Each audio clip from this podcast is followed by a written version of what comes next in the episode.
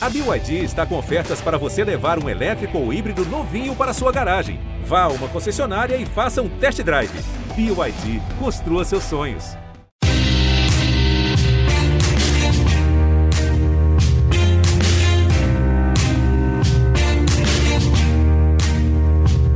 Olá, ouvintes do G E, eu sou o Rodrigo Capelo, este é o Dinheiro em Jogo.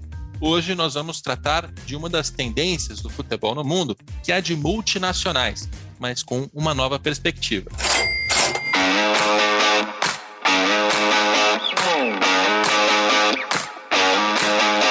Neste episódio, eu tenho a participação do Oliver Seitz. Oliver já gravou vários episódios com a gente aqui sobre S As, modelos de gestão, modelos de é, estruturas societárias de clubes pelo mundo. E hoje ele vem aqui com um novo título. Como é que você se apresenta hoje, Oliver? Oi, Rodrigo. Oi, pessoal. Prazer estar aqui de novo. É sempre muito legal estar colaborando. Espero que minha presença não, em algum momento não comece a ficar excessiva. Mas é, hoje eu sou a Head de Business Intelligence do United World. Exatamente. E o United World é um grupo que acabou de comprar clubes. Enfim, o Oliver vai, vai explicar um pouco mais dessa, desse negócio. Então, o Oliver está aqui para falar sobre isso.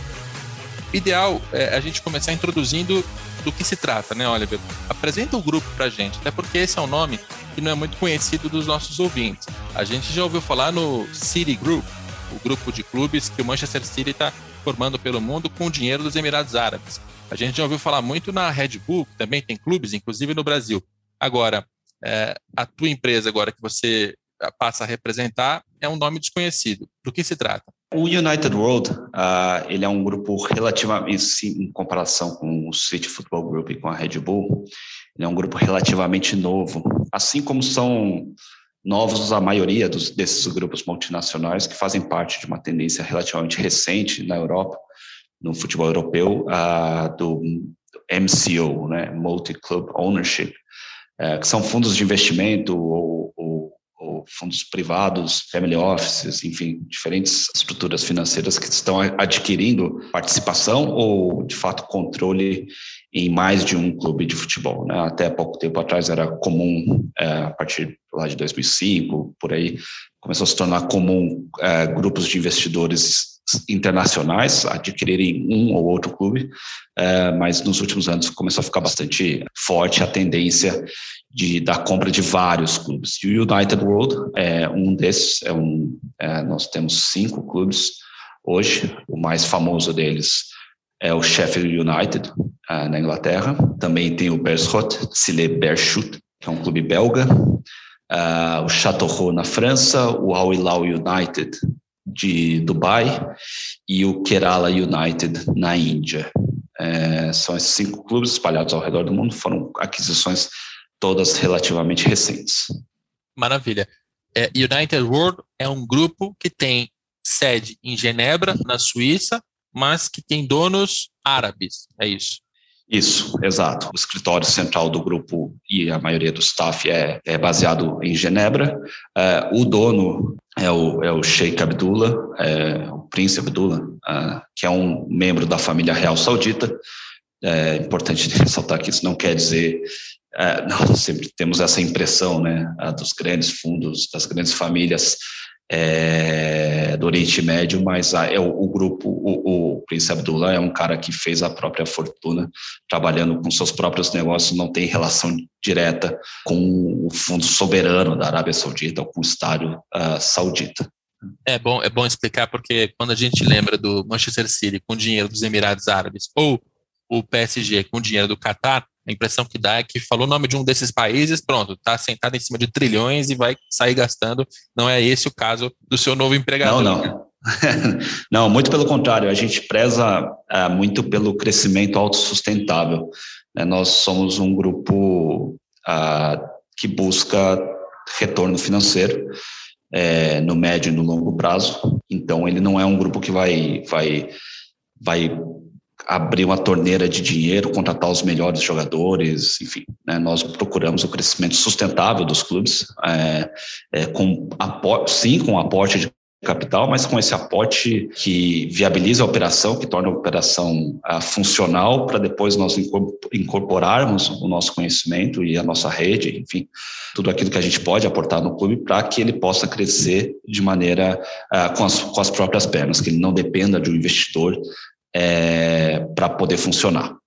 Legal, até para situar também em termos de tamanho desse negócio, você citou cinco clubes, né? O principal deles é o Sheffield United na Inglaterra, também um clube na Bélgica, um na França, um em Dubai, outro na Índia. Cinco clubes eh, coloca a United World como uma empresa, assim, entre as que mais tem clubes no mundo. Para lembrar alguns outros dados de uma reportagem recente que o Rodrigo Nunes Lois publicou no G E, o Citigroup tem onze clubes, a Red Bull tem seis clubes, e aí você tem uma série de outros grupos ali, como o Pacific Media Group com quatro, eh, o Príncipe Abdullah da, da Arábia Saudita também com quatro. Eh, Não, esse, a... Esses somos nós. Esses são vocês. Esses somos nós, e na época a gente tinha quatro, agora a gente tem cinco. É, eu, eu, bem que eu reparei aqui, porque está dizendo que o principal time é o Sheffield United, então eu ia perguntar uhum. em relação a isso. Ou seja, vocês estão entre os, os grupos que no mundo tem a maior quantidade de clubes. Claro, não estamos falando aqui de faturamento, de geração de, de receita ou de resultado. Não, a gente está falando meramente de quantidade de clubes. Mas, de qualquer maneira, é interessante de, de, de saber que estamos conversando com um representante de um dos grupos que tem mais clubes no mundo. E aí, até uma pergunta que é quase pessoal, mas, na verdade, ela é profissional. Por que eles te contrataram? Por que eles buscaram o Oliver Seitz para fazer o que você faz?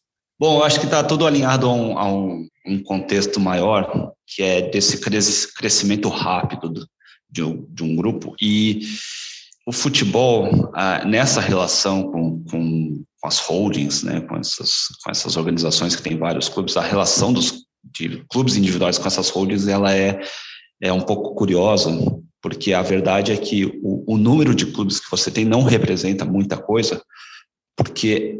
de certa maneira, é fácil, relativamente fácil, você expandir esse número de clubes, uma vez que tem muitos e muitos clubes do mundo inteiro buscando investidores.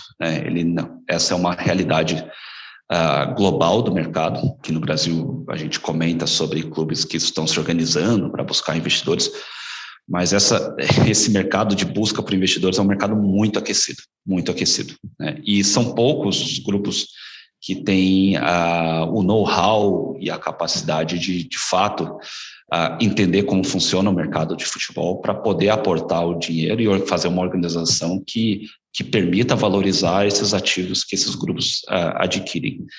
É, e United, o United World cresceu muito rápido, né? Foi um crescimento bastante vertiginoso. A gente, uh, ainda mais que a gente conseguiu mostrar É, aquilo que o clube, aquilo que o grupo pode aportar de maneira também acelerada, porque quando a gente é, começou a nossa participação no Sheffield United, o Sheffield United era um clube da terceira divisão inglesa, e logo depois da entrada, da nossa entrada, sem um investimento ah, em jogadores, né, isso é importante dizer, é, só com a organização interna, houve um ganho de performance é, é, muito acelerado. Uh, e o Sheffield United passou em pouquíssimos anos para a Premier League, que é a principal competição uh, de clubes do planeta. Então foi um crescimento muito acelerado, que se repetiu também com, com o Beerschot na Bélgica, que era um clube da segunda divisão. Uh, também, uh, depois da entrada do United World, uh, essa última temporada acabou, acho, acho que terminou agora em sexto, no campeonato belga, a uh, questão de uma ou duas vagas da, da, de entrar na Europa League, que para o Beerschot, historicamente, é uma, uma coisa muito ímpar.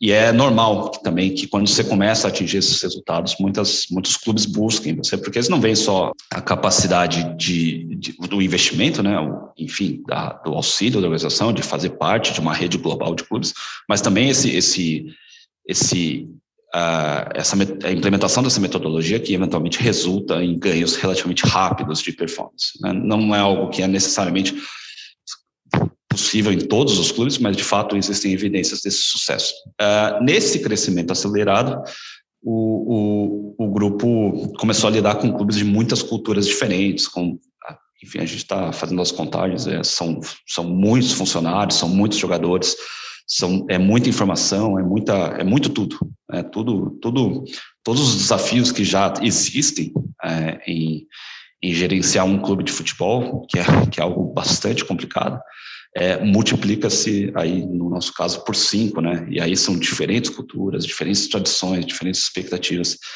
E, e o grupo precisa se consolidar, tá passando por um momento de consolidação, de uma, uma maneira de estruturação corporativa, mas também uma estruturação de cada clube. E a minha contratação, a minha entrada no, no grupo vem auxiliar nesses processos de organização, tanto da parte financeira quanto da parte é, de performance, de uma maneira é, grupo, é, do grupo, né, da holding, né, das relações que existem entre a holding e cada clube. Né, o que, que a gente consegue mensurar que está acontecendo, o que, que a gente consegue analisar, o que a gente consegue estudar, como que a gente consegue sugerir melhorias em absolutamente todas as áreas, desde a área de dentro de campo, mas também fora de campo. Gostei muito da sua, da sua honestidade, como sempre, ao se referir à performance, né? Porque na posição de alguém que está representando um, um grupo, que está montando uma multinacional, como é o caso, seria muito fácil virar e dizer que, olha só, quando a gente compra o clube, imediatamente tem ganho de, de, de profissionalismo e tal, e isso vai levar a melhores resultados, né? Isso soaria muito bem para o torcedor. Mas é, vocês conseguiram isso em alguns casos, no caso do Sheffield, no caso também do clube da, da Bélgica, mas é importante que não, não é uma, uma correlação direta, né? Não é que basta alguém comprar, aquilo já vai sair é, funcionando, o clube vai ganhar, vai subir para a primeira divisão, ganhar Libertadores, eventualmente Mundial de Clubes, como, como se sugere aqui no Brasil.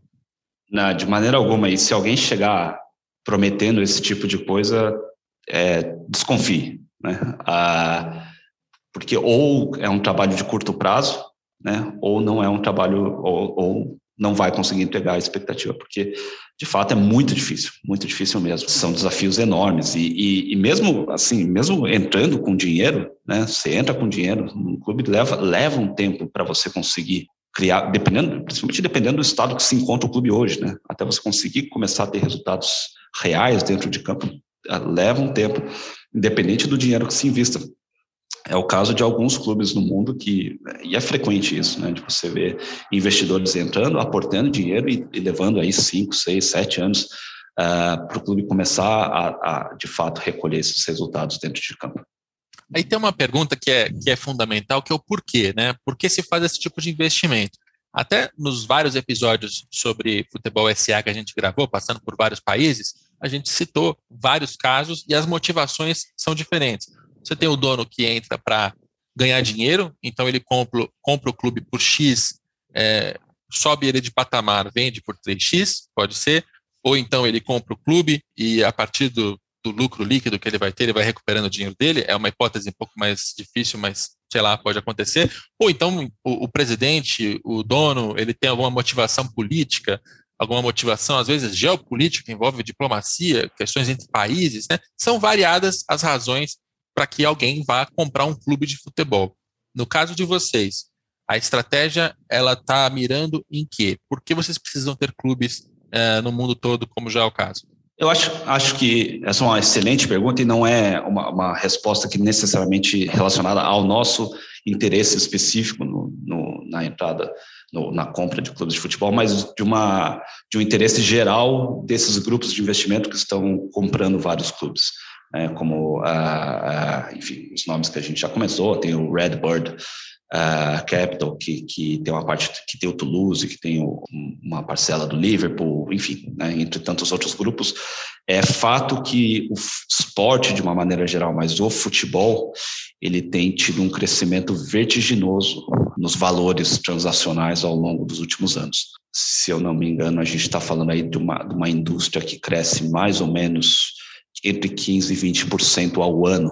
É difícil você, como grupo de investimento, encontrar muitas indústrias que te entreguem isso, né? Apesar do risco que existe no futebol, essa taxa de retorno ela passa a ser atrativa financeiramente para grupos de investidores. Por isso que houve essa enxurrada, certa enxurrada, principalmente de capital americano, é, em, em clubes de futebol europeus, focando justamente nesse aumento do valuation desses clubes. Isso não, não vai fugir ao, aos outros grupos de, uh, que são donos de clubes de futebol, né? Esse interesse é, nessa valorização financeira, né? Um caso uh, bem clássico é o do Watford, que a família Pozo comprou, acho que faz o que, é, dez anos atrás, talvez nem isso, que é o grupo que é dono da Udinese, né, que comprou o Watford, por, se eu não me engano, algo em torno de quinhentas mil libras, é, e, enfim, assumiu a dívida e tal, mas, né, a dívida do clube não, não passou para a família, ficou no clube, mas, enfim, eles pagaram quinhentas mil libras pelo clube e, ó, se eu não me engano, eles recusaram uma proposta de trezentos milhões de libras pelo Watford recentemente. Então, esse ganho, essa escala justifica os riscos que existem no futebol. E para clubes, num cenário do mundo é, com baixa taxa de investimento, com saturação de alguns canais de, tradicionais de investimento, né, é, o futebol e o esporte em geral passa a ser muito atrativo. Não, é, é, não obstante os riscos que, que ele envolve, mas se você tem um conhecimento da, da causa, ou se você pode contar com pessoas que têm conhecimento do mercado, de como fazer as coisas evolu- evoluírem, ele é um mercado ah, bastante inexplorado ainda em termos é, técnicos, né? Então, a, a maturação, os clubes, muitos clubes ao redor do mundo ainda estão longe dessa maturação profissional. De você, você como investidor, você consegue chegar num clube e ver que tem amplo espaço para melhoria, né? Você não está comprando uma propriedade, um ativo que já está valorizado naquilo que, que é que ele, enfim, que ele já vale o valor real, né? Muitas vezes é possível chegar num clube e ver que existe muito espaço para essa valorização. Mas, de novo, ela é arriscada, ela não é simples, uh, também não é de curto prazo, mas uh, existem vários uh, casos na história recente desses investimentos de, de grupos comprando e vendendo clubes de futebol, onde a valorização que está se adquirindo é bastante significativa. Até para ficar um pouco mais claro, eu vou me arriscar aqui num terreno que eu não sou nenhum especialista, mas é coisa muito básica. A taxa de juros na Europa hoje está em entre zero por cento e zero vírgula vinte e cinco por cento, a taxa básica de juros. Quando você olha para os Estados Unidos, a taxa básica de juros também está entre zero e zero vírgula vinte e cinco. O que isso significa? Investimentos daqueles mais arroz com feijão, simples, eles estão com rendimentos muito baixos, tanto na Europa quanto nos Estados Unidos, e aí é, os grandes investidores, quem tem muito dinheiro, costuma buscar opções para se ganhar dinheiro. E aí você tem um território muito vasto, né, de todo tipo de investimento. O que o futebol está se, se demonstrando é como uma opção para ganhar dinheiro. E aí o Oliver citou essa, esse crescimento de dez por cento a quinze por cento ao ano é, entre clubes de futebol. Talvez, e aí a gente está entrando no exercício de futurologia, talvez também possa chegar numa, numa espécie de uma bolha, né? De muita gente comprar o clube achando que a coisa vai continuar se valorizando. Isso está ancorado numa valorização de direito de transmissão, de patrocínio, de ganhar mais dinheiro com o estádio, que hoje não sei se dá para dizer que é muito otimista, mas enfim, é, é um jogo que está envolvendo o investimento de gente com muito dinheiro e uma aposta de que o futebol vai continuar se valorizando nos próximos anos, que pode não acontecer. Assim, o mercado de futebol como um todo talvez esteja chegando a um nível onde as, os, a velocidade de crescimento acelerada até agora está ficando um pouco mais... Uh, um, um pouco mais desacelerada, né? Ela vai ter um crescimento, mas talvez não tão grande. Agora, as propriedades dentro do mercado de futebol é outra história completa, né? Se você consegue achar um clube uh, com um valor uh, acessível, uh, um clube, digamos assim, um clube barato, onde você consiga dentro do mercado, não necessariamente isso está atrelado ao valor do crescimento da indústria como um todo, né? Mas se você consegue achar uma propriedade que está subvalorizada e, e valorizar ela, dentro, ainda que o mercado não esteja crescendo como um todo, mas você conseguir valorizar essa propriedade única, já é um investimento é, que vale a pena, né? É o caso e, do Sheffield, e... né? Quando, quando o Sheffield Exato. Chega à primeira divisão, ele sai de um patamar de receita X e passa para cinco, seis x, ele passa a faturar muito mais, ele se torna um negócio muito maior. E aí, O, o Príncipe e o United World podem tomar a decisão de vender o Sheffield para recuperar aquele investimento com a taxa que, que espera, mais ou menos isso. Exato, né? Não, não é o caso, né? Não está não, não, não pensando ah, é, é, nessa venda nesse momento, né? Ah, ou sei lá quando, mas ah, sim, de fato é isso, né? Você acha um clube na terceira, você compra por um preço barato um clube na terceira divisão, faz um trabalho relativamente bom e, e, e, e consegue levar um clube para a primeira divisão, você consegue ter acesso a receitas muito maiores, e se você consegue consolidar esse nível de performance e esse nível de, de uh, serviço para os seus torcedores, explorar os patrocinadores, etc e tal, né, você consegue entregar daí para o mercado um, um produto muito mais uh, valioso daquilo que você tinha comprado, né? Não é muito diferente você comprar um apartamento velho, enfim, desmontar ele, é, mobiliar, colocar um, umas coisas bonitinhas e vender por, por um preço muito mais elevado, né? Ainda que o mercado imobiliário não esteja necessariamente crescendo para todo mundo, para você que comprou aquele apartamento pode valer a pena. E, e tem uma coisa importante, Rodrigo, que é a questão da, do processo de compra de um clube de futebol. A questão de dez anos atrás ele ainda era um processo muito desconhecido, né? Tinha, como tinha pouca transação entre donos, ele era um processo que as pessoas estavam um pouco avessa ao processo da compra, né? O processo de M and A é, é você... Como é que eu chegava no clube? Como é que eu consigo a, avaliar o valor de um clube? Como é que eu consigo ver o que está escondido embaixo do tapete? Era super complicado, né? Hoje, pelo volume de compras que tem acontecido, esse, esse processo está ficando muito mais claro para os investidores. Então, eles conseguem ver, avaliar de maneira relativamente rápida. E uma coisa que o United World faz, né, a gente... por ter participado de várias transações de clubes, a gente também consegue entender como funciona esse processo e como as coisas começam a ficar mais fáceis, a ponto da gente, inclusive, assessorar outras pessoas que têm interesse, investidores que têm interesse em comprar clubes, a gente assessora eles e consulta sobre como que funciona, né? Porque antes, de novo, era um processo extremamente complicado, mas hoje, em mercados mais amadurecidos, né, esse é um processo fácil e, as, e até mesmo as instituições financeiras que muitas vezes dão suporte para esse tipo de compra, já, já vem, já conseguem enxergar como que ele funciona e aí conseguem estabelecer linhas, linhas de crédito mais sensatas para esse mercado, enfim, as coisas, a diversidade de linhas de crédito aumenta. Antes era muito raro, né? Esse tipo de buscar dinheiro era muito, muito limitado, os lugares onde você conseguia buscar dinheiro para comprar um clube de futebol, etcétera. Hoje, ainda que não seja super extenso, mas é bastante extenso. E também adiciona o fato, o futebol tem, uma, tem essa, essa questão uh, emocional, né, com, a, com, a, com os torcedores e com a comunidade. Então, muitas vezes, existem incentivos governamentais para que essa compra aconteça, né, seja por impostos ou, enfim, outras maneiras. Então, ele é um mercado que, para quem tem vontade, quem tem, quem tem esse dinheiro e plano concreto e o conhecimento, ele é um mercado que pode ser super, super, super favorável.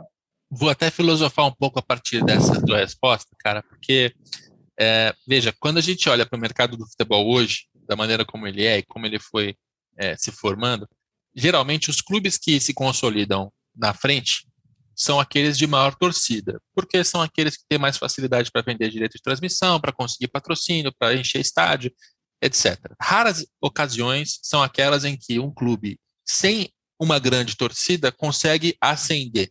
E aí a gente pode lembrar, por exemplo, do Bangu, né, que teve o doutor Castor, que, veja, uhum. é muito diferente. Não estou falando que, não estou comparando de nenhuma maneira a, o investimento que você está representando aí com o que o doutor Castor fazia. Mas a lógica era, a, a lógica é, você tem um, um, um agente externo ao mercado que chega e por um motivo de autopromoção, de amor ao clube, amor à região e também para né, fazer parte lá do, do, do esquema de jogo do bicho que ele tinha, ele colocava muito dinheiro no Bangu, aquilo fazia um nome e tal. Mas é, o que eu quero dizer, era um agente externo que chegava e colocava. Mas isso é exceção. Assim, não, geralmente os clubes eles chegavam na frente baseado nessa, nesse potencial que o tamanho da torcida permite. Como, como você está descrevendo, e, e é fato, assim, essas multinacionais elas indicam algo para a gente, de que tem investidores entrando no futebol e começando a tornar essas transações entre clubes coisas mais comuns. E isso já dá, até aqui no Brasil, um sinal de que está acontecendo quando o Bragantino, que era um clube de segunda divisão, que tinha remota possibilidade de chegar e ficar na primeira divisão, ele é comprado pela, pela Red Bull, ele recebe investimento e ele chega à primeira divisão, com, contrata jogadores que clubes tradicionais não contratavam e ficou na primeira divisão. E isso, de certa forma, muda um pouco o ordenamento da, da, da formação desse mercado, né? Agora, é, é muito bonito quando a gente olha para isso do ponto de vista atual e diz assim, ó, nossa, tem uma coisa nova acontecendo, vai ter chance para gente nova subir e ficar. Mas, ao mesmo tempo, quando você faz a comparação do, do apartamento, e, e é, é claro, é só uma comparação, uma, uma analogia para tornar a compreensão mais fácil, mas, cara, certamente tem um torcedor aí que ouviu isso e falou assim, cara, mas espera aí, o meu clube não é um apartamento, né? Ele não é um, um bem, assim, que você compra, reforma, vende. É, para ele, ele tem uma importância emocional muito grande. Ele não, talvez não queira ver o clube dele ser feito, né, participar desse, desse negócio, assim. Enquanto na uhum. cabeça do investidor é um apartamento, ele está comprando um ativo, ele vai, vai valorizar e em algum momento ele vai vender porque ele está buscando um retorno. Então, é um, é um novo mundo que está se abrindo, né? Toda essa filosofia é para dizer, é um novo mundo. A gente pode ter agora clubes que não, não estariam na frente, que vão estar. Talvez o Sheffield United uhum. seja um, assim como o Bragantino é outro aqui no Brasil, e vão, vão surgir novas problemáticas, novas, novas questões para torcedores, para gente que está no mercado, enfim, é um mundo novo. É um mundo bem novo, mas que, que no futebol, nos mercados mais avançados, já é algo mais comum, né? Onde o, acho que até cinco, seis anos atrás, talvez ainda houvesse essa... essa essa relação um pouco mais difícil com o fato do teu clube ser, ser de um dono estrangeiro, mas hoje, até os números que a gente estava vendo agora há pouco, mas é, acho que são dez dos, dos vinte clubes da segunda divisão da França, por exemplo, têm donos estrangeiros, né? Já, então, os clubes pequenos, e os clubes pequenos acabam sendo propriedades melhores, né, para investidores, porque são valores Exato. menores e a, e a possibilidade de crescimento é maior. É, então, às vezes, também para o torcedor de um clube menor, essa possibilidade de ganho, é, às vezes, acaba é, abatendo da, da, da, do fato de ser um, um, um dono que você nunca ouviu falar, de, seu, de você saber que o teu clube é uma propriedade, etcétera e tal, porque o cara talvez nunca tenha colhido aqueles frutos de performance é, tradicionais, né? É muito diferente se você é um... Lógico, se você é um Atlético Bilbao, né, que é ou, ou mesmo lá, Barcelona, que já é um clube de ponta, que, que sempre funcionou sem precisar de um dono, né, ah, que obtém alta performance, consegue jogar de igual para igual com os melhores clubes do mundo, consegue ganhar títulos sem que tenha um, um, um, investimento, um investimento estrangeiro. Agora, se você é um clube menor, né, daí chega um, um, um investidor que melhora o estádio, uh, melhora a relação de entretenimento do torcedor, mas a, a, o relacionamento com o torcedor, os serviços prestados para o torcedor, que tem, vai, o torcedor começa a ter uma, uma, uma, uma lojinha bacana para ir, vai no estádio, a comida é quente, já não é mais fria, a cerveja é boa, é, tem estacionamento, que as coisas começam a ficar mais organizadas, e esse tem que ser o princípio dos, dos investidores, né? Lógico, você vai ter investidores e investidores, você vai ter uns investidores que só vão entrar, querer um valuation lá e... Puf, né, não, põe, é, não põe dinheiro, não gasta é, capital intelectual, porque o capital intelectual também é um, é um investimento grande que se faz, né, e isso talvez seja das coisas que o United World faz, talvez aquilo que seja a, a grande, uma das grandes vantagens do grupo, né? A gente não entra só, é, não entra tanto pelo capital financeiro, mas principalmente pelo capital intelectual, né? Então, é, mas pode ter investidores que não fazem isso, né? Que só entram, compram e vendem e o, e o torcedor não sente nenhum benefício. Agora, se o investidor vai lá,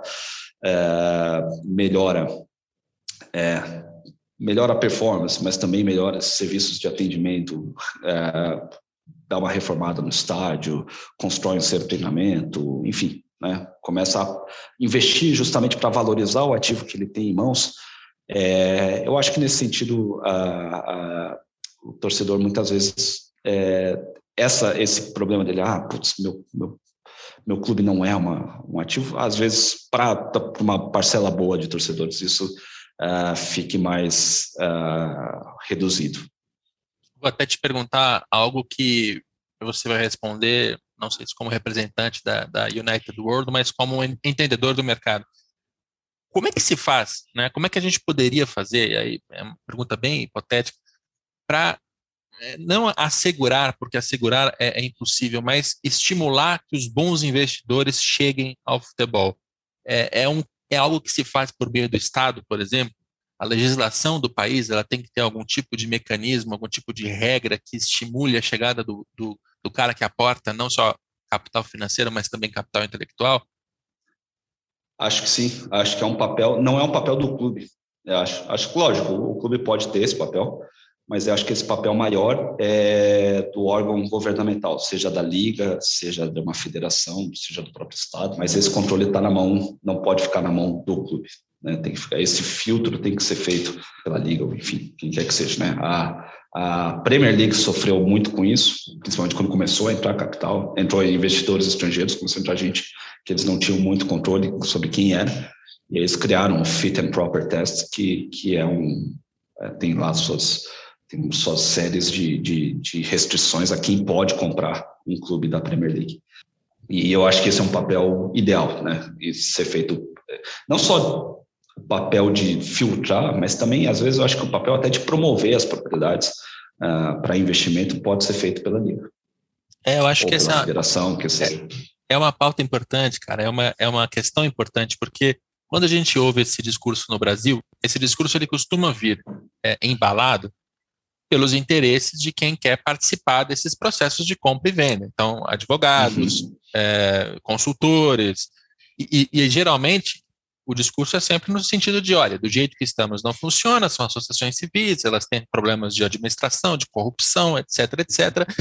É, se tiver um dono, a coisa tende a melhorar, porque pá, pá, pá.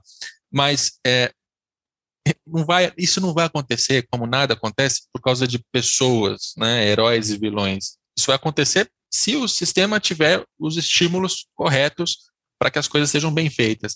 Então, eu acho que aqui no Brasil a gente podia falar mais sobre essa, esse papel. Quem é que tem esse papel? É a C B F? Então, alguém tem que estimular a C B F a tratar disso. É, são os clubes que deveriam ter uma liga para se preocupar finalmente com isso. É, são, é, é o governo que deveria estar preocupado, porque o impacto que uma compra e venda atabalhoada de um clube de futebol pode causar é enorme, porque você pode tanto destruir uhum. uma, uma grande tradição, quanto você pode desregular o mercado, causar inflação. Imagina se chega algum maluco e sai colocando dinheiro sem, sem, sem lastro, cria dívidas e depois não paga. Cara, isso pode ter repercussões. Mas enfim, Oliver, a gente está filosofando demais e eu estou aqui para te entrevistar, te entrevistar como representante não, não, não. do United World. Deixa eu te fazer uma pergunta, que é aquela que os, o seu celular ele vai tocar na hora que as pessoas ouvirem isso. Quem estiver ouvindo vai pausar, vai ligar para o Oliver. Vocês têm planos de comprar clube no Brasil? A gente cresceu muito rápido, né? Então a gente está passando agora por uma fase de consolidação. É, mas o grupo, e todo grupo de investimento, eu acho que tem que ter essa filosofia, ele está super aberto a oportunidades. É, mas tem que ser boas oportunidades. É, lógico, conversas já tem em andamento, né? Inclusive a, o grupo já foi aproximado para alguns clubes do Brasil. Assim, se, vai ter, se a gente quer comprar ou não quer comprar, é, não é necessariamente uma, uma coisa que a gente está buscando, mas sim, se, se tem uma oportunidade, a gente avalia e aí toma as decisões que precisam ser tomadas, né? Mas ativamente, se eu, você queremos comprar um clube do Brasil, é, não, não, não, não é um objetivo... Está lá super exposto para quem quer que seja do grupo. Agora, né, oportunidades, oportunidades são oportunidades. Então, uma boa resposta, é uma boa resposta, porque você nem vai receber é, zilhões de ligações no celular, mas, mas também está tá muito clara qual é a posição do, do grupo.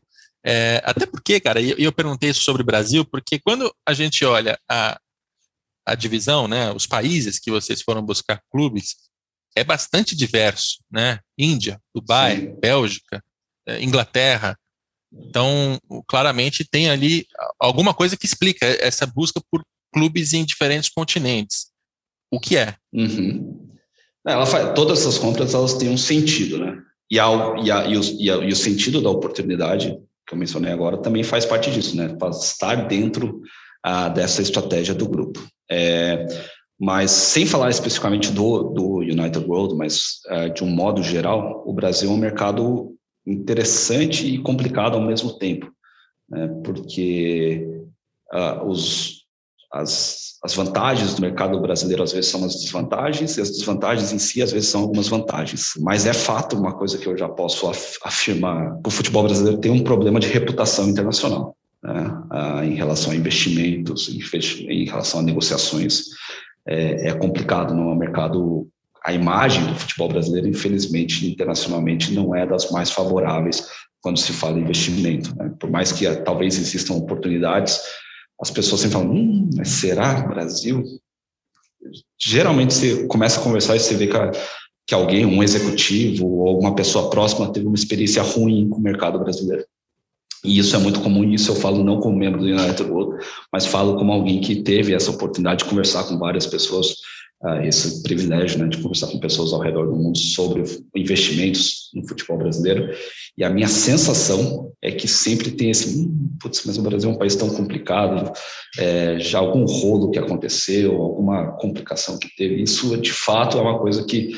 que para grupos de investimento o cara olha e fala, putz, legal, tem uma oportunidade, mas talvez eu tenha oportunidades tão boas quanto ou um pouco menores, só que com riscos muito menores do que o Brasil. Então, é, é, uma, é, uma, é de fato, talvez seja um, um alerta, não sei, uh, para os clubes, enfim, né, que a reputação do futebol brasileiro, a gente tende a achar que o Brasil, e o Brasil tem números que sugerem que ele é um baita mercado, né, uma baita oportunidade, mas, é, infelizmente, esse histórico de negociações ruins, de, de casos, e, e assim, não é algo sistemático, né, são, são pontuais, mas é, é, a fama realmente não é das melhores. É, isso é, isso é importante. É... Até quando eu ouço as pessoas que querem estimular essas compras, eu ouço como justificativa muito a questão tributária, por exemplo. Ah, por que, que você vai ter um clube no Brasil? Você vai competir contra outros que têm isenção fiscal e uma série de, de impostos, e esta empresa vai ter que pagar, então tem uma, uma falta de isonomia, é, tem também a burocracia, o custo do Brasil, coisas que se alegam assim de uma maneira até meio genérica. É, é, é por aí? Ou é, é mais uma questão de quem são as pessoas envolvidas, como é que se faz negócio por aqui, é, enfim? Eu acho, eu acho que é menos estrutural e mais comportamental, né? Tá. Ah, é, mas, assim, isso é uma opinião pessoal e, e, e não científica, né? Não é, é fundamentada em, em impressões, né? Ah, mas... a questão de imposto, etcétera, isso, lógico, tem um impacto, mas a minha sensação também, assim como acho que a sua, é que se dá um peso a isso muito maior do que ele é, do que ele é de verdade, né? Se você resolver, a, por exemplo, ah, puta, resolver a, a questão tributária, vai chover de investidor no Brasil. Não me parece que isso é o que, de fato, uh, pegue, né? Uh, não acho que... Eu acho que existem N maneiras de você fazer é, negócios e, enfim, imposto é só uma parte disso. E, às vezes, parece, a impressão dos discursos é que isso é, é a coisa que segura, segura o, o, a modernização do futebol brasileiro, sei lá. É, e não me parece que seja verdade. Mas eu acho que é muito mais dessas experiências com o mercado brasileiro, não necessariamente com clubes, mas também com a negociação de jogadores, com, enfim, né, com conversas com, possível, com possíveis pessoas que chegam intermediando um determinado clube, enfim, né? E eu acho que também, às vezes, até um histórico uh, uh, geral da indústria como um todo, né? É, talvez seja um problema de imagem, né, que não necessariamente as pessoas têm passado por uma experiência ruim, mas a percepção delas é ruim porque outras pessoas passaram por experiência ruim. E como talvez não tenha tido muitos casos positivos no mercado brasileiro, acaba ficando essa impressão generalizada de que é um mercado um pouco complicado, né? É, então, acho que é, é muito mais nesse sentido, não é tanto na questão estrutura. Lógico, estruturalmente você pode fazer várias coisas que podem melhorar, e aí acho que é função de quem quer que seja, né, a, sei lá, um órgão que vá a, atrair investimentos a, no futebol brasileiro, de, de, de tentar melhorar a imagem, mas também de melhorar as práticas, enfim, né, a, existem N, N possibilidades que são feitas em com qualquer outro mercado, né, com qualquer outro tipo de indústria, de você promover essa determinada, o investimento nessa determinada indústria no mercado internacional através de X práticas, né, de eventos ou qualquer coisa que seja. É, eu tenho, eu tenho mas... a mesma impressão, cara, até porque, assim, com base em, por exemplo, a, a Deloitte fez um estudo para o São Paulo, com base no ano de dois mil e dezesseis, então já é um, um estudo antigo, de quais eram os cenários ali para, se o São Paulo virasse uma S A, pagasse imposto, o que, que ele teria que pagar mais, e assim, eu não, eu não tenho aqui os valores exatos para dar, mas era uma questão assim de é, dez, vinte milhões a mais, Aí, quando é, eu exato. penso, quando eu penso num clube que está faturando quatrocentos milhões, quando eu estou pensando em investidores que vão chegar até com dinheiro estrangeiro, em moeda estrangeira, é muito maior do que isso. Não é por causa de quinze, vinte milhões que o cara vai deixar de fazer um investimento. Tem alguma outra coisa que está uhum. tá estancando. E eu, eu acho que esse, esse, essa fama brasileira tem, tem sentido. E até vou voltar no, no tempo, em vinte anos, que certamente tem também conhecimento sobre aquele período, para saber se tem um pouco daquilo.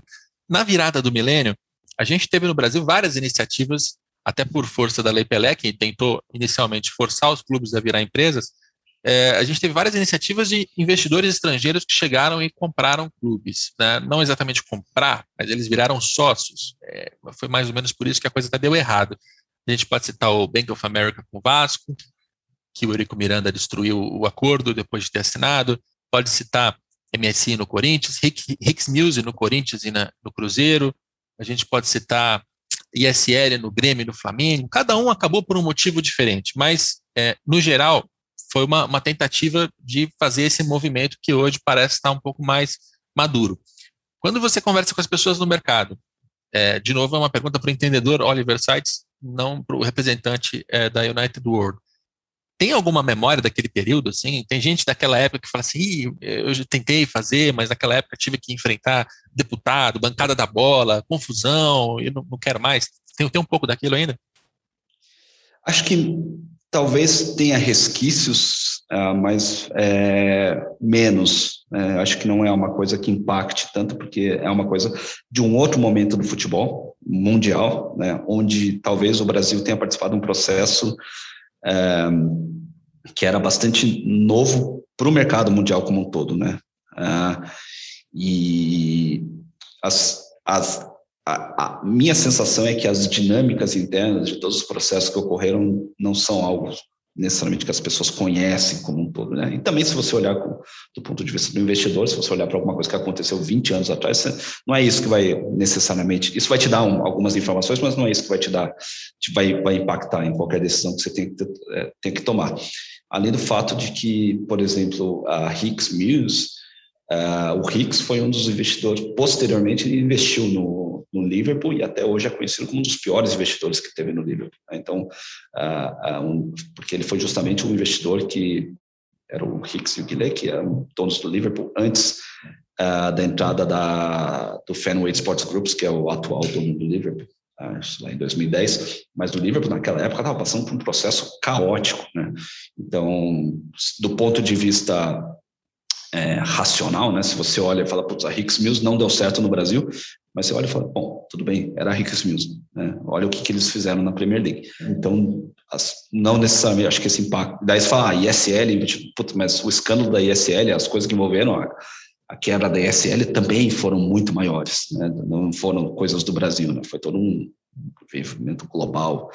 É, e foi também um momento da... da de quebra da bolha, da, da bolha do dot-com, né? Então, enfim, era um, uma outra situação de mercado. Te dá algumas informações, mas os resquícios daquela época para o investidor, a princípio, não devem impactar na decisão, mas servem como um, uma, um alarme, né? Eu falo, uma, talvez o problema seja quando o cara se faça a pergunta, e aí, o que, que mudou no futebol brasileiro desde aquela época, né? É.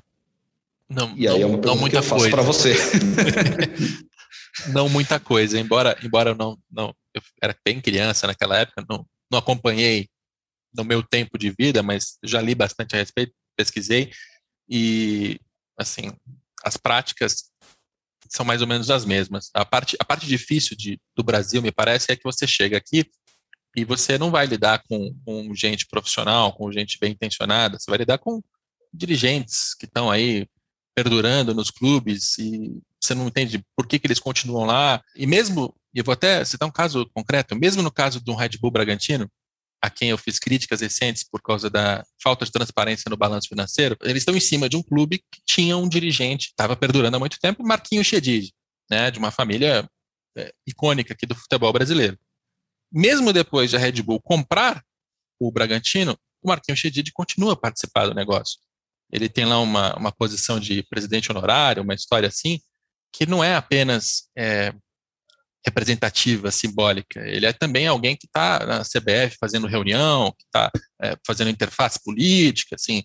Então, é difícil de entender o que ele continua fazendo no negócio, qual é o papel dele, precisava ter ele no meio. A Red Bull, ela, ela fez a aposta, ela está lá, ela está fazendo o clube funcionar com o Marquinhos Chedid junto.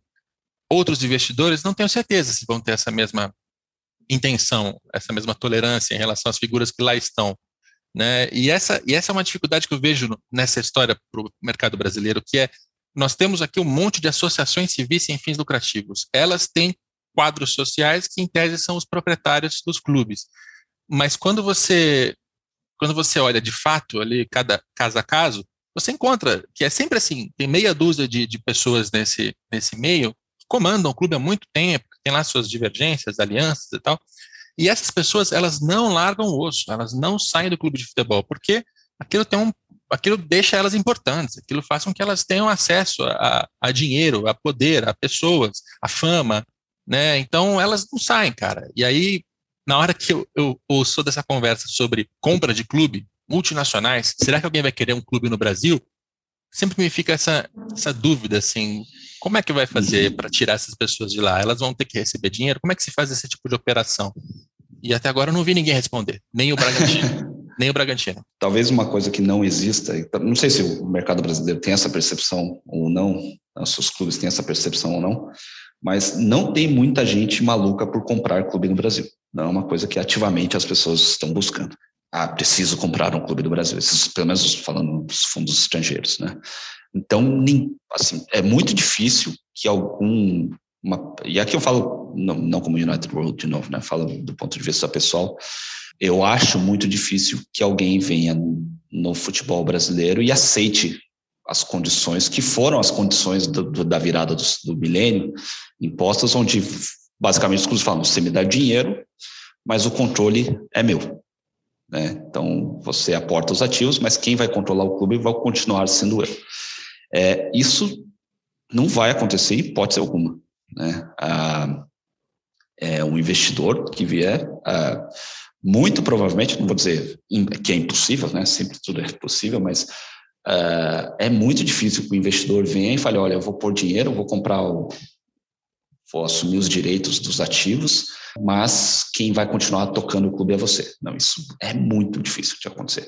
É muito provável que o investidor venha e fale, olha, beleza, eu vou uh, pagar pelos ativos, eu vou pagar por, por, pelo, por, enfim, né, por, pelas, pelo fluxo de caixa, como receber, blá, blá, uh, mas o controle, obviamente, é meu. Né? Eu implemento, eu faço com o clube aquilo que eu bem entender, né? Dentro de uma, lógico, né? Cada acordo vai ser um acordo da, do que pode e não pode ser feito, mas efetivamente o controle decisório sobre o fluxo de financeiro, sobre as negociações comerciais, sobre o controle de custo, tem que ser passado para o investidor, porque senão não faz sentido, né? Até pode fazer sentido, mas quando você olha o tamanho das dívidas dos clubes, ele realmente não faz sentido. Então, acho que a minha sensação do, do, da virada do milênio, onde infelizmente não sou tão jovem como você, mas uh, eu ainda estava na minha fase de estudos do futebol, uh, começando a minha fase de estudos do futebol, quando isso tudo estava acontecendo, a minha sensação sempre foi que a, era, o problema se deveu principalmente aos conflitos existentes que foram atribuídos uh, principalmente a essa dificuldade do, do dono do dinheiro ter controle sobre o dinheiro, né, e ter Exato. Controle sobre as decisões do clube.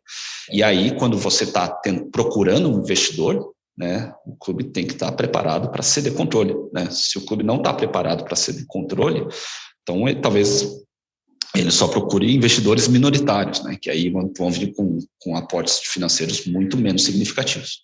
É isso, essa, essa para mim é a principal explicação do porquê o movimento não aconteceu na virada do milênio e porquê ele ainda não acontece hoje em dia, porque naquele momento, se a gente for lembrar, no Vasco, quem gastava o dinheiro era o, era o Eurico Miranda. Quem colocava era o Bank of America, mas quem gastava era o, era o Eurico. Na, na, no, no Cruzeiro era, era o Zezé Perrella, no Corinthians era o Alberto Dualib, depois foi o próprio, né, o André Sanches acabou sucedendo, mas ele já, já tinha ali alguma participação na administração M S I, é, e assim sucessivamente. O Bahia tinha lá o Banco Opportunity, que colocava dinheiro do Daniel Dantas, e, e quem continuava fazendo a administração era aquela aristocracia que já estava lá comandando o clube. Então, e hoje mesmo, quando eu vejo é, clubes se dispondo a virar empresa, então a gente ouve, por exemplo, Paraná, tinha uma, uma época que você falou que russos iriam comprar o Paraná, É, o América Mineiro é um clube que está, e aí eu sei que é, uma, é uma, um trabalho mais sério, quando o América Mineiro decide também virar empresa, ele está se preparando para isso, eu já conversei ali com alguns dirigentes, e a ideia não é vender o América, toma, é, é seu agora, todas essas pessoas aqui que estiveram atreladas, a gente vai cuidar da própria vida, vai fazer outra coisa, é, vai gastar o dinheiro que conseguiu com a, com a venda do clube. Não, elas querem continuar participando, o que elas querem é um sócio para colocar dinheiro, mas elas querem continuar tendo controle. E aí está um nó que não é fiscal, não é tributário, não é administrativo, é, é um nó que é político, é uma questão de poder, é uma questão de pessoas, que não vai desatar, não vai desatar. Não, eu acho que é muito similar a empresas familiares, né? Sim. É, quando chega um ponto que a empresa fala, não, a gente precisa, para crescer, a gente precisa de aporte financeiro. E daí começa essa, esse dilema, né, de você, sei lá, você tem uma indústria de qualquer de lâmpada, né? Ah, pô, beleza, tem uma, um investidor que quer comprar setenta por cento, quer, a, puta, vai comprar a empresa, fala, beleza, põe dinheiro, mas eu continuo fazendo as lâmpadas do jeito que eu gosto. Isso não faz sentido, não faz sentido de negócio se você quer maximizar esse valor, né? Isso só faz sentido se você, de novo, né, você está buscando um valor muito menor, porque isso, frag, isso fragmenta o valor, a valorização é, de um clube, né? Porque era um cenário vinte anos atrás, onde os valores eram muito menores. Hoje, com os valores que estão no futebol, o nível de investidores que se busca são investidores que é muito mais difícil você negociar, né? São, são, são fundos de investimento que, que enfim, né, negociam com, com coisas muito mais complicadas do que o futebol, em mercados muito mais difíceis do que o Brasil. E o cara, as pessoas, esses fundos não vão tolerar esse tipo de ingerência, né? Então, se um clube quer falar, não, eu quero dinheiro, mas eu quero controle, eu quero manter um controle, é certo, é, ele pode até achar, né? Mas é, vai ser muito mais uma característica de empréstimo do que necessariamente de investimento. E aí, se a gente muda pra, de investimento para empréstimo, né? Pelo risco do negócio de futebol, as taxas de juros são absurdas. Então, se o cara que põe dinheiro não tem controle do gasto, né, é, é empréstimo. É, e aí não faz sentido. Não faz sentido, porque hum. você vai colocar é, dezenas, talvez até centenas de milhões de reais num negócio em que quem vai tomar a decisão é o outro. Isso vai exatamente contra o que você acaba de explicar em relação ao United World. Vocês estão aportando um capital financeiro e também um capital intelectual. O capital intelectual é chegar, assumir a administração e fazer algumas coisas de jeitos diferentes, melhores, para melhorar o atendimento ao consumidor, né, o, o torcedor, para, enfim, tornar o negócio mais rentável e lá na frente mais lucrativo. Se você não tem esse poder, você não vai querer investir, você não vai querer colocar o dinheiro em primeiro lugar, né? Então, mas, mas olha, você que está ouvindo a gente, o Oliver Seitz, por ser alguém que é, é, é quase da casa aqui, ter participado de vários podcasts, a gente acaba abusando do lado entendedor, do lado analista. Então, é, vamos, vamos ter essas duas figuras, Oliver Seitz, representante do, do, do grupo, e o Oliver, analista, meio que separadas, né? Para ninguém tirar a conclusão depois e dizer assim, de acordo com o United World, o futebol... Não, não é não, isso. Não, não, não, não, é, não, isso. Não, não. É sempre bom deixar isso claro. Legal, cara. É muito bom ter, ter você aqui de novo e poder conversar sobre, sobre esse assunto de uma nova perspectiva, né? Porque quem te uhum. ouve opinar agora e também explicar o negócio, está falando com alguém que está na, na cabeça de um desses investidores, né? A gente raramente tem essa oportunidade de ouvir alguém que está nessa posição. A gente sempre ouve quem está do lado de fora, o advogado, o consultor, uhum. o jornalista, o palpiteiro. Então, é, é sempre bom ter essa, essa, esse ponto de vista. Tem alguma coisa que eu não te perguntei em relação ao United World que você gostaria de, de mencionar aqui? Não, eu acho que é importante só porque uh, acho que pro, pro, do meu lado, United World, é importante ter essa conhecimento sobre o nosso grupo, porque em última análise ele, ele é um espelho do que, é, do que são outros grupos de investidores no futebol europeu, no futebol mundial, né? E como que esse mercado está se organizando. É, e assim, é, acho, a minha sensação é que no Brasil a gente está um pouco, a gente fica um pouco, tem, existe uma barreira para esse tipo de conhecimento, para entender como que está funcionando essa dinâmica de compra e venda de clubes. E o, talvez o investimento maior seja não só, não, não seja a parte financeira, eu acho que o capital intelectual de fato é a coisa mais importante que, que esses grupos podem aportar para um clube, porque esse capital ah, intelectual ele é novo, ele é raro, não, são, não tem muita gente que conhece é, a dinâmica de um clube de futebol, que dirá de você conseguir gerenciar vários clubes ao mesmo tempo, né? Então, esse tipo de conhecimento ele é, ele é super, super, super valioso. E, e é uma coisa que, para o mercado brasileiro, vale a pena começar a, a ficar de olho, né? Porque como existe essa questão de, de aportar, de aporte de investimentos, que eu acho que é uma tendência, que é um discurso que vai ganhar peso, assim, ele não vai diminuir, né? Eles, no máximo ele vai continuar estável, mas as melhores chances é que um, é uma, uma tendência de mercado que vai, vai ficar ainda mais forte, a, principalmente quando mais clubes começarem a... a a ter esse tipo de investimento, né? Eu acho que é bastante importante. Se tenha conhecimento sobre essas, essas tendências do mercado, e acho que é bom também que o mercado brasileiro entenda que, que é um mercado competitivo, né? A compra, a comp... vender um clube de futebol, atrair investimento é super difícil, é super complicado e, e não é mágico, né? Não é um posso, não é ah, agora eu posso receber do investimento e eu vou receber, não, né? Existem muitas, muitas etapas até você conseguir receber investimento e, e pensar o que, que te valoriza. E eu acho que isso é talvez um exercício importante para os clubes do Brasil, se eles estão pensando nesse, nesse aporte de investimento, é o que, que valoriza o clube em relação a outras oportunidades que existem, não só de futebol ao longo do planeta, mas também de negócios de um modo geral. É, o que, que me faz diferente, o que, que eu adiciono de valor, porque assim, o mercado hoje tá, tem clubes... É, e assim, tem clubes que se oferecem para grupos de investimento por, por nada, né? Pô, só assume meu clube, por favor, né? Isso é, tá, tem acontecido, né? Ah, e, e esse é o tipo de mercado que os clubes brasileiros precisam encontrar, né? Se tem clubes que tá, estão se oferecendo para investidores por, por custo zero, né? O que, que vai justificar que, eu, que o meu custo de investimento seja cem milhões? Né, duzentos milhões, ou cinquenta milhões, sei lá, um bilhão, como eu já ouvi alguns clubes falarem, né, que é uma maluquice. Então, o que, que me diferencia tanto? Ah, eu tenho um estádio novo, né?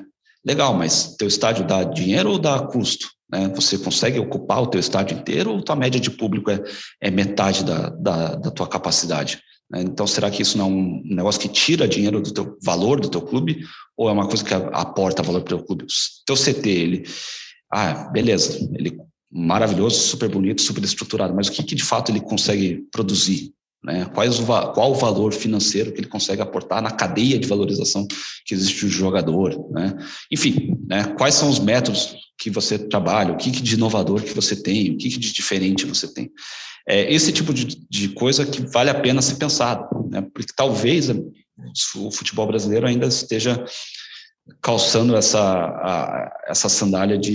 de ser super valorizado, né? De achar que a hora que, o, a hora que puder vender vai ser fácil, né? E, e a minha impressão é que ela é, é muito mais difícil você atrair investimento no futebol do que ela aparentemente parece ser.